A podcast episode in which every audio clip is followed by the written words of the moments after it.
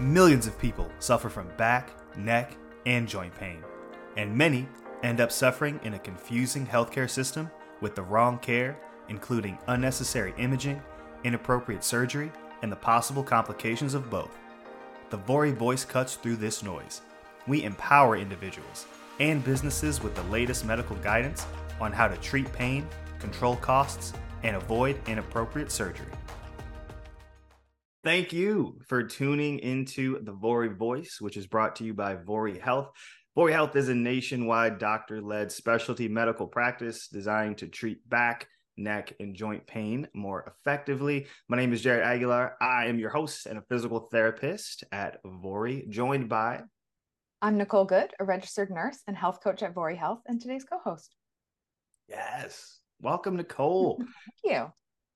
So today we are joined by Dr. Elizabeth Peña. Dr. Peña has over seven years of specialty experience in MSK, musculoskeletal, spine health, and works here at Vori Health as well. She is a physical medicine and rehabilitation physician here at Vori that specializes in non operative care for back, neck, and joint pain. Welcome, Dr. Liz. How's it going? I'm glad to be here. Thanks for that introduction. Of course, of course. So let's dive in. As a little background for our listeners, low back pain is one of the most common types of joint pain worldwide. And most of us, studies say at least 80%, will experience it at some point in our lives. We have Dr. Liz here today to help us sort through all the questions and misinformation circulating out there. Today, we'll be focused on imaging, x rays, MRI, CTs, and the like. We receive lots of questions from patients, some of which we'll dive into later. So, Dr. Liz, if 80% of people in the US experience back pain, do 80% of us need an x ray or MRI? No, actually, the majority of patients who present with, come in with back pain aren't going to need an imaging study. And really, there's two main reasons. Um, usually, an imaging study isn't going to give us a specific answer to the cause of the patient's pain. And a lot of times, the pain's going to get better, you know, with a short course of care. And um, having an imaging study won't guide our initial treatment plan usually. So that imaging study isn't needed. The majority of patients um, have pain that doesn't have a specific cause, or we don't know the specific cause for the pain. And that's known as non-specific low back pain, where maybe there's it's a muscle in the back or a ligament or in the back or joints, or maybe a combination of multiple things that are contributing to the pain, but not one specific cause that we can attribute the pain to. Um, so in these cases, the imaging study, you know, isn't going to pinpoint the cause, and so we don't necessarily need to do it, and then it won't guide our treatment plan. So if a patient comes to you with non-specific low back pain, instead of going straight to imaging, straight to the uh, MRI, X-ray, what type of treatment plan would you recommend them start with?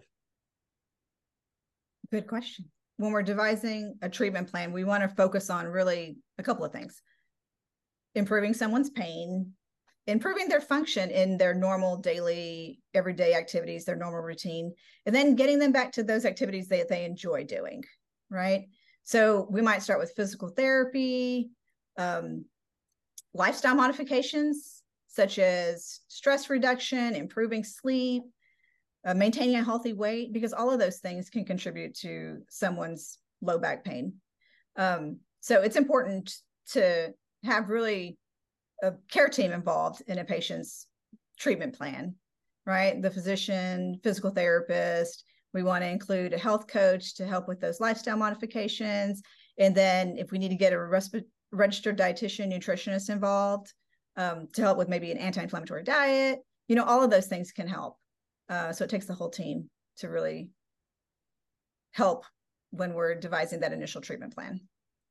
Yeah, that's a lot of aspects to cover, right? That's a lot for Sorry, one person to manage. Yeah, you're right. Yeah, definitely can't have one person doing all of that. Good thing we have a whole care team here at Vori with all of those people. Exactly. Definitely a benefit. So, Dr. Liz, if people didn't need imaging to begin with, and we recommend that whole person treatment plan as a starting point for low back pain. Right.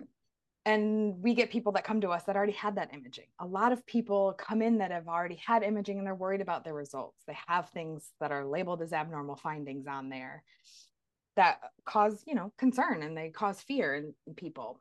What do you do when you see that? How often do you see that? So, you know, I do see that a lot because a lot of times the imaging report that is brought to us is written in medical terms that a patient doesn't necessarily understand. So, you know, it's going to bring some worry to them, um, especially when they haven't had anybody explain it to them. So I do see that often. A lot of big, scary words on those X-ray, MRI reports, and you know, there's talk of abnormal findings when we we have these meetings, these visits with patients, and they're concerned about am I normal? Do I have a herniation? So how how would you explain to a patient what these abnormal findings are? Are they right. relevant? So actually, you know, we expect to get a list of findings when we get an MRI report or an X-ray report. The radiologist always has their findings, and that includes both normal and abnormal in that list. So usually these are incidental, meaning maybe there's some structural abnormality present, but that doesn't mean that it's contributing to the patient's symptoms. So again, as we age, the nat- through the natural aging process, a lot of times we'll see some of those changes on a report. And one study showed that 50% of 40 year olds and 69% of 60 year olds um, had a bulging disc on imaging. And so that tells us that some of the findings that we're going to see on an imaging report are just part of that natural aging process.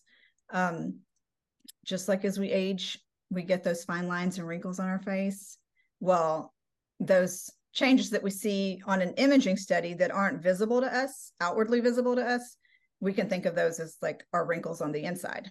Oh yeah, just it's such a beautiful analogy, right? We don't we don't look as wrinkles as painful or right. concerning. I guess some people may not like them, but they're not causing you pain. But... Exactly. Exactly. It's reassuring to know that while we have those aging changes on the outside, we have them on the inside too. And that they don't have to be concerning we all know that imaging is costly. I know I want to avoid an X-ray or CT scan if I can to radiation cost, all the reasons. Mm-hmm. So I imagine we should only use them when truly necessary and needed. Sure, exactly. Um, again, the imaging study doesn't always f- tell us the answer or the cause of pain. So we have to use them appropriately and not just because. So it's very important to consider all the factors, you know, that might be contributing to somebody's pain before jumping to an imaging study. Um, because there's many factors that contribute, like I said, you know, their home work environment, their overall mental health, physical health, all those things. Yeah. And Dr. Liz, we know in America there is excessive use of imaging, uh, MRIs, X rays. We tend to order images a lot here in this country. But even though we are kind of ragging on uh, uh, over uh, imaging as an issue, and we want to get away from that and try more conservative options first, like physical therapy and health coaching, we know there's a, a time and place that's crucial for patients to get the imaging that they need to help dictate the course of care. When is that time? What do you need to to see when you're discussing evaluating a patient to say okay let's get you some imaging that's a very good question. Um, so while most patients aren't going to need you know an imaging there are some instances where a patient comes in and their history or maybe it's something specifically on their physical exam that i'm concerned with or maybe i think there might be a structural abnormality in their spine that's contributing to their specific symptoms maybe there's a specific nerve, I think, or, or several nerves that I think might be getting impinged, then it might be time to get an imaging study. So you have to really look at everything. It's complicated, right? You listen to their history, you do an exam, and if there's something concerning or they have maybe weak weakness or sensory deficits that you're concerned with then you know you would obviously get that study to give you that extra pieces of that extra piece of information and what do you mean by weakness or sensory deficits? So strength in the muscle. So we're talking if we're talking about low back pain, you know, we always want to examine the legs because all those nerves that come from the back, come from our spine, they travel down all the way into our legs. So usually when we're testing specific muscle groups in the lower extremities or the legs, we're really looking for specific things, right? There's a reason that we're testing the things that we're testing. So we're maybe we're patient comes in and they're complaining of pain or sensory deficits in a specific what we call dermatome or nerve um, path that goes down into your leg, you know, we're going to test those areas and those muscles that might be affected. And then if it's, you know, there's certain things that we see on exam, then we would want to maybe warrant getting an MRI to look a little further if they're weak in those specific muscles. Thanks, Dr. Liz.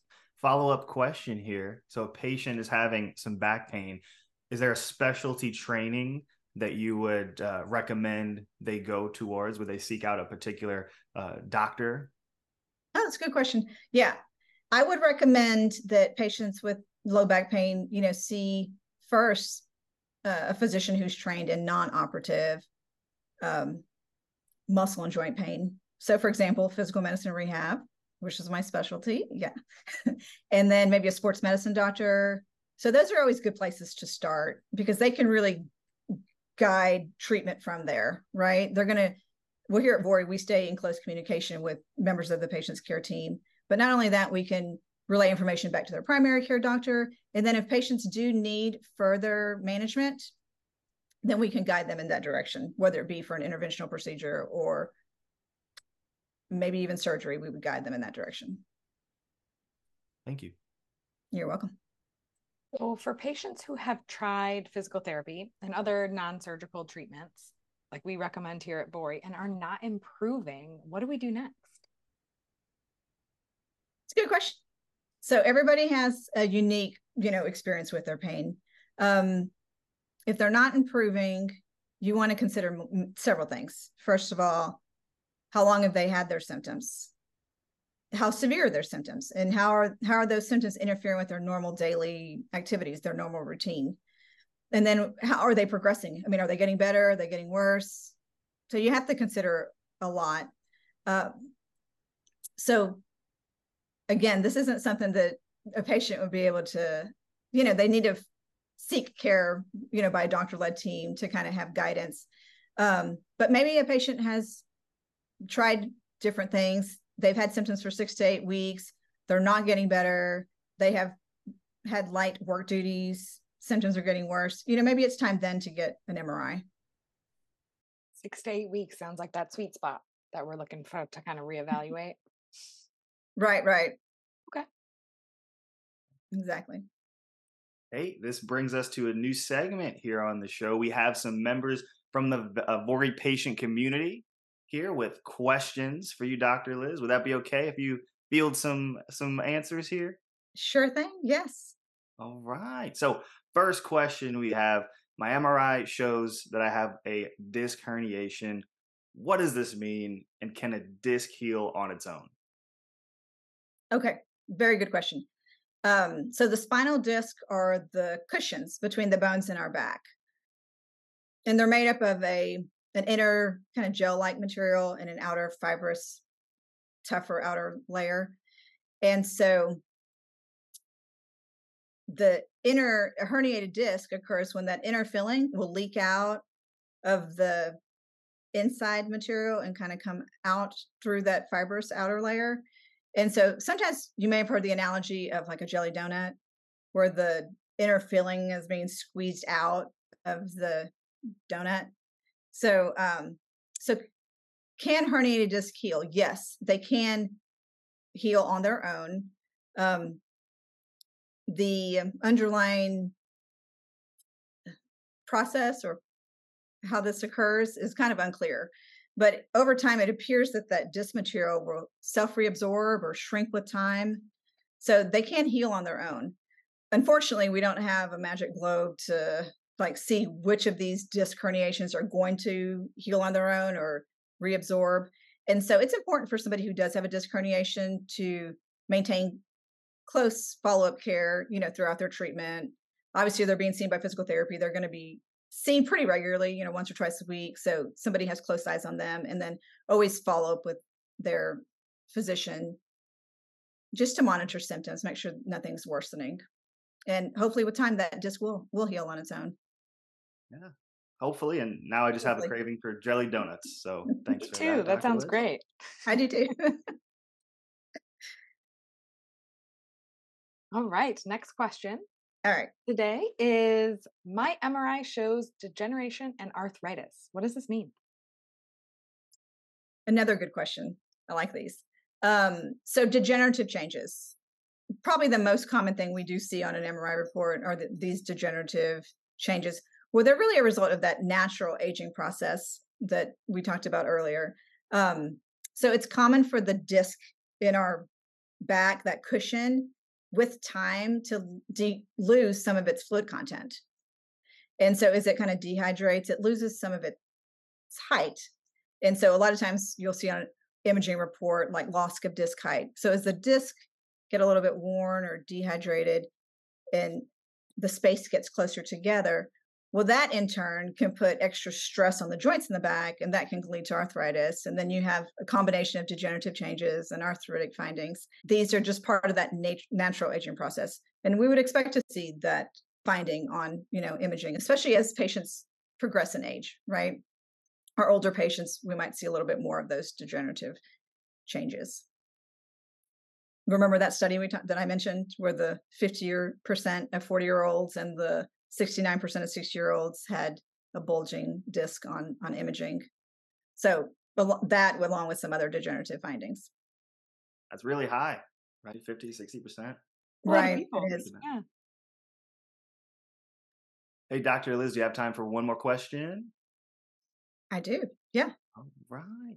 So, last question. This patient says, My MRI is normal, or as we've learned here today, it's the natural aging process, maybe some wrinkles on the inside, but nothing severe. Right. Flags. But they're still having pain. What should this person do next? A normal MRI is reassuring. You know, you need to consider when was the MRI taken, how long ago was it, how long have their symptoms been going on. But honestly, you know, if they haven't done a good amount of what we would consider conservative non-surgical care, I would recommend continuing with that approach right? Continuing on with physical therapy and working on those lifestyle changes with their health coach or, you know, healthy eating. Um, so we just need to kind of continue with the plan, follow that through, and then reevaluate. They really need that physician follow up if their symptoms have still not improved after that six to eight week period, right? So here at Vori, we actually have like regular multidisciplinary conferences patient rounds where we meet and discuss with the entire care team if a patient isn't improving and is maybe it's time to get it you know to consider other things that might be causing the the pain because there are other underlying disease pathologies or structural abnormalities elsewhere that could refer pain to the back. One example might be if somebody has is having kidney stones right? Can refer pain to that to that back pain. So we want to consider is there something else going on related to their symptoms and really just take that whole person approach you know whole person look at everything that might be contributing and uh and go from there. Uh again our bodies are really just amazing at healing and with uh, the appropriate care and kind of just supportive environment we we can heal and feel better. We can heal those jelly donuts and take care of the whole person. Love it. Right. Love it. Thank you for answering all these questions from our community, Dr. Liz. You're very welcome. Yeah. Thank you for ending on that inspirational note and for sharing your expertise and your time with us today, Dr. Liz. Thank you very much for having me. Yes, very inspiring, very exp- inspiring. So, on the next episode of the Vori Voice, we'll continue on our low back pain series and learn about the best thing that you can do for your back pain, which might also be the thing you're most fearful of doing. Join us next time on the Vori Voice. Thanks again, Dr. Liz. Thank you, Nicole. You're very welcome. Thank you. Thank you both. Thank you for joining us for the Vori Voice as we cut through the noise of healthcare. Please subscribe to our podcast and YouTube channel and stay tuned for the next episode. Vori Health is an award winning, nationwide specialty medical practice offering personalized care and proven relief for back, neck, and joint pain. We help people get out of pain and back to their lives.